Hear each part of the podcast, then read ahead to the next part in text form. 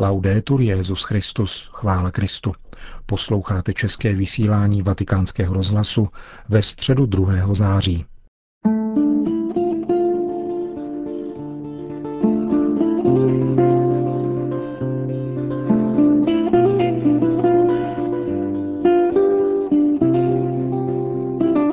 Bůh se dává pochopit všem skrze moudrost rodinných citů, řekl Petrův nástupce v pravidelné středeční katechezi.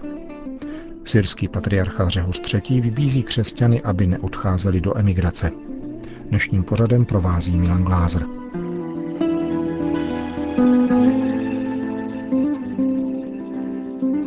Svatopetrském náměstí se dnes konala pravidelná generální audience papeže Františka. Účastnilo se jí asi 20 tisíc lidí a Petrův nástupce se ve své katechezi zaměřil na spojitost mezi rodinou a evangelizací. Čtení, které jako obvykle zahájilo generální audienci, bylo dnes vzato z Matoušova Evangelia, kde se mluví o zdánlivém protikladu mezi rodinnými vazbami a následováním Krista. Papež František podal pozoruhodný a nevšední výklad těchto slov. Cari fratelli e sorelle, buongiorno. Drazí bratři a sestry, dobrý den.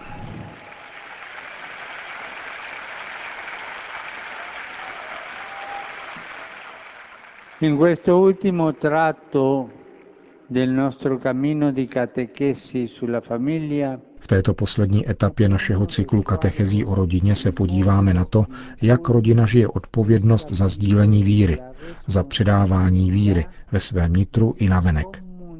V první chvíli se nám mohou vybavit určité evangelní výroky, které staví rodinné svazky zdánlivě do protikladu k následování Ježíše. Jako ona silná slova, která všichni známe a která jsme slyšeli dnes v úvodu. Kdo miluje otce nebo matku víc než mne, není mne hoden. Kdo miluje syna nebo dceru víc než mne, není mne hoden. Naturalmente Gesù non vuole cancellare il quarto comandamento con questo. Ježíš tím přirozeně nechce rušit čtvrté přikázání, které je prvním velkým přikázáním vůči lidem. První tři přikázání desatera se týkají vztahu k Bohu a ostatní vztahu k lidem. A je stejně nemyslitelné, že pán po vykonání svého prvního zázraku pro novomanžele v Káni, po posvěcení manželského svazku muže a ženy a po navrácení synů a dcer rodinnému životu, požaduje od nás, abychom byli k těmto svazkům necitliví. To není to vysvětlení. Nikoli. Naopak, když Ježíš potvrzuje primát víry v Boha, nenachází smysluplnější přirovnání než rodinné vazby.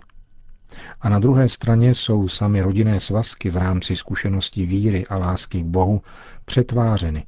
Dostává se jim většího smyslu a jsou uschopněny přesahovat se a vytvářet obsáhlejší otcovství a mateřství, aby zahrnuli jako bratry a sestry také ty, kteří se ocitli na okraji veškerých vazeb. Jednou odpověděl Ježíš těm, kteří jej upozorňovali, že venku je jeho matka a bratři, kteří s ním chtějí mluvit. To je má matka a to jsou moji příbuzní. Každý, kdo plní vůli Boží, to je můj bratr i sestra i matka. La sapienza degli affetti che non si comprano e non si vendono è la dote migliore del genio familiare. Moudrost citů, které se nekupují ani neprodávají, je tím největším talentem rodinného génia. Právě v rodině, v atmosféře oné moudrosti citů se učíme růst. Tam si lze osvojit jejich gramatiku, kterou lze jinak získat velmi obtížně. Právě tímto jazykem se Bůh dává pochopit všem. Výzva, aby se rodinné svazky kladly do rámce poslušnosti víry a smlouvy s pánem, tyto svazky neumrtvuje, ale naopak chrání. Zbavuje je sobectví, opatruje před degradací a vede k bezpečí nesmrtelného života. Cirkulace rodinného stylu v lidských vztazích je požehnáním pro národy. Přináší na zem naději. Když se rodinné city nechají obrátit svědectvím Evangelia, jsou schopny nepředstavitelných věcí a umožňují se dotknout děl, která v dějinách koná Bůh, jako těch, která učinil Ježíš pro muže, ženy a děti, s nimiž se setkal. Jediný úsměv, který zázračně vyloudíme na opuštěném a zoufajícím dítěti, které znovu začne žít, nám vysvětluje boží jednání ve světě více než tisíce teologických traktátů. Muž a žena schopní riskovat a obětovat se pro dítě druhých, nejenom proto svoje, nám vysvětlují záležitosti lásky, kterým mnozí vědci už nerozumějí.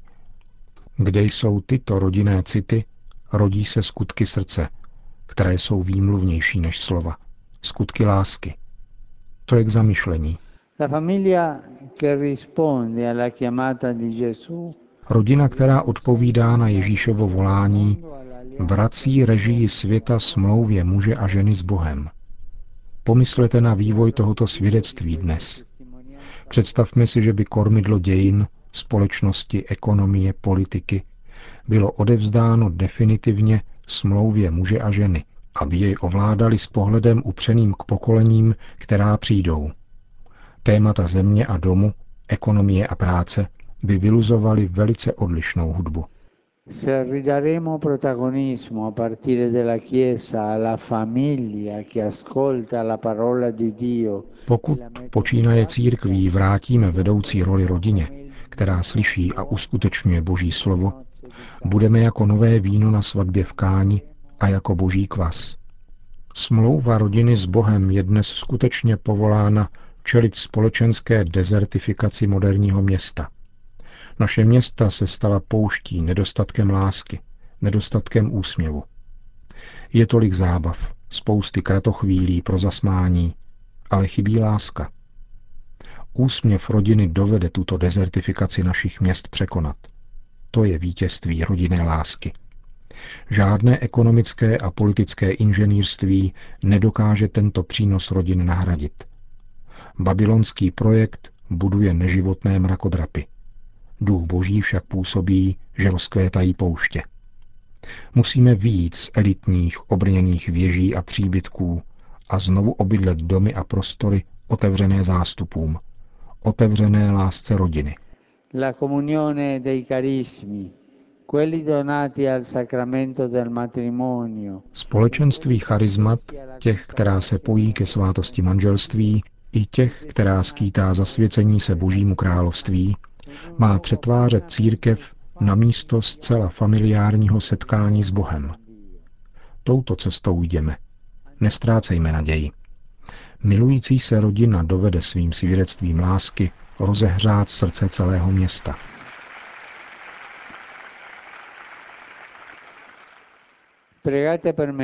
Modlete se za mne, modleme se jedni za druhé, abychom byli schopni rozpoznat a přijmout boží navštívení. Duch ať vnese do křesťanských rodin lehký zmatek a město lidí vyjde ze své sklíčenosti.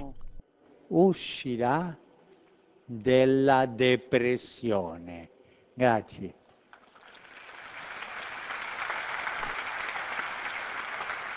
To byla katecheze papeže Františka, který v závěru generální audience obrátil pozornost k jednomu historickému výročí.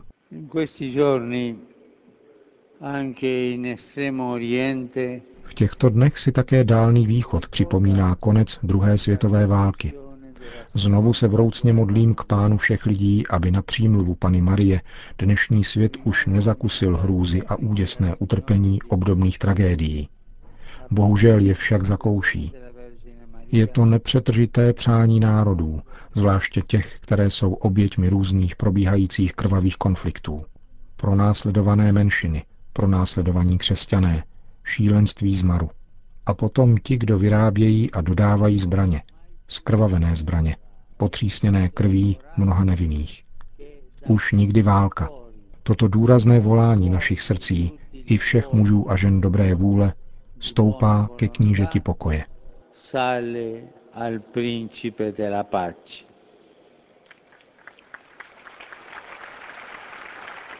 Po společné modlitbě Otčenáš Petrův nástupce všem požehnal.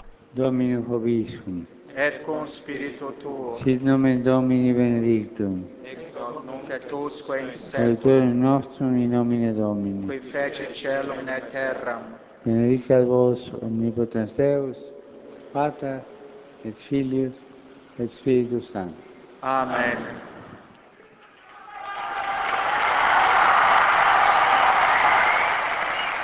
Další zprávy. Sýrie. Melchický patriarcha Damašku Řehoř III. Laham apeluje na syrské křesťany, aby neodcházeli do emigrace. V listě zaslaném papežské nadaci Kirche in Not patriarcha píše o silném úbytku mladých křesťanů v Sýrii a na Blízkém východě vůbec. Přirovnává nynější situaci k tsunami, která ohrožuje samotnou existenci blízkovýchodních křesťanských obcí. Tato obrovská vlna emigrace ohrožuje budoucnost církve v Sýrii a mne samotného hluboce zraňuje, konstatuje patriarcha. Exodus křesťanů je způsoben tím, že mnohé z těch nejkrutějších konfliktů probíhá v místech, kde byla silná křesťanská komunita, tedy ve městech Homs a Alepo. Podle patriarchátu opustilo své domovy asi 450 tisíc syrských křesťanů, a to jak těch, kteří zůstali v Sýrii, tak těch, kteří odešli do zahraničí. Skutečný počet však může být ještě vyšší, Patriarcha Řehoř III. povzbuzuje mladé věřící, aby zůstali v Sýrii připomínkou podobných krizí z minulosti, jakou byl konflikt mezi Drůzy a Maronity v roce 1860, kdy byly zabity tisíce křesťanů a mnohé kostely starého Damašku byly zničeny. Naši předkové překonali těžké zkoušky, zachovali trpělivost a odvahu a církev tak mohla v Sýrii zůstat a dokonce se rozrůstat, píše nynější damašský patriarcha. Papežská nadace Kirche in Not, založená v roce 1947 otcem Werenfriedem van Stratenem, vybrala a investovala do humanitární pomoci v loňském roce 105 milionů euro.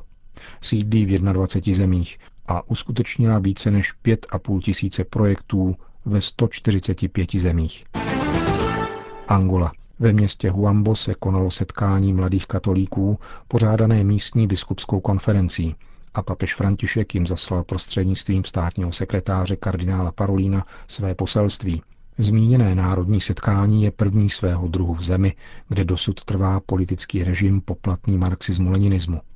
Angola má 20 milionů obyvatel a je více než 15krát rozlehlejší než naše vlast. Více než polovinu obyvatel tvoří katolíci, 20% protestanti a 30 animisté.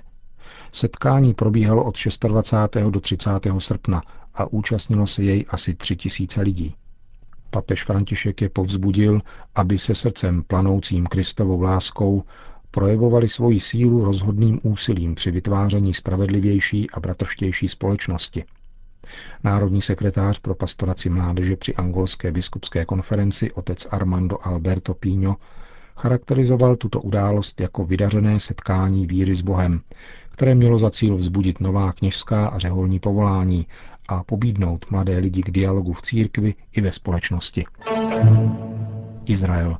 Křesťanské školy v Izraeli protestují proti nové školské politice státu Izrael, který rozhodl o výrazném snížení veřejných dotací zdejším soukromým školám.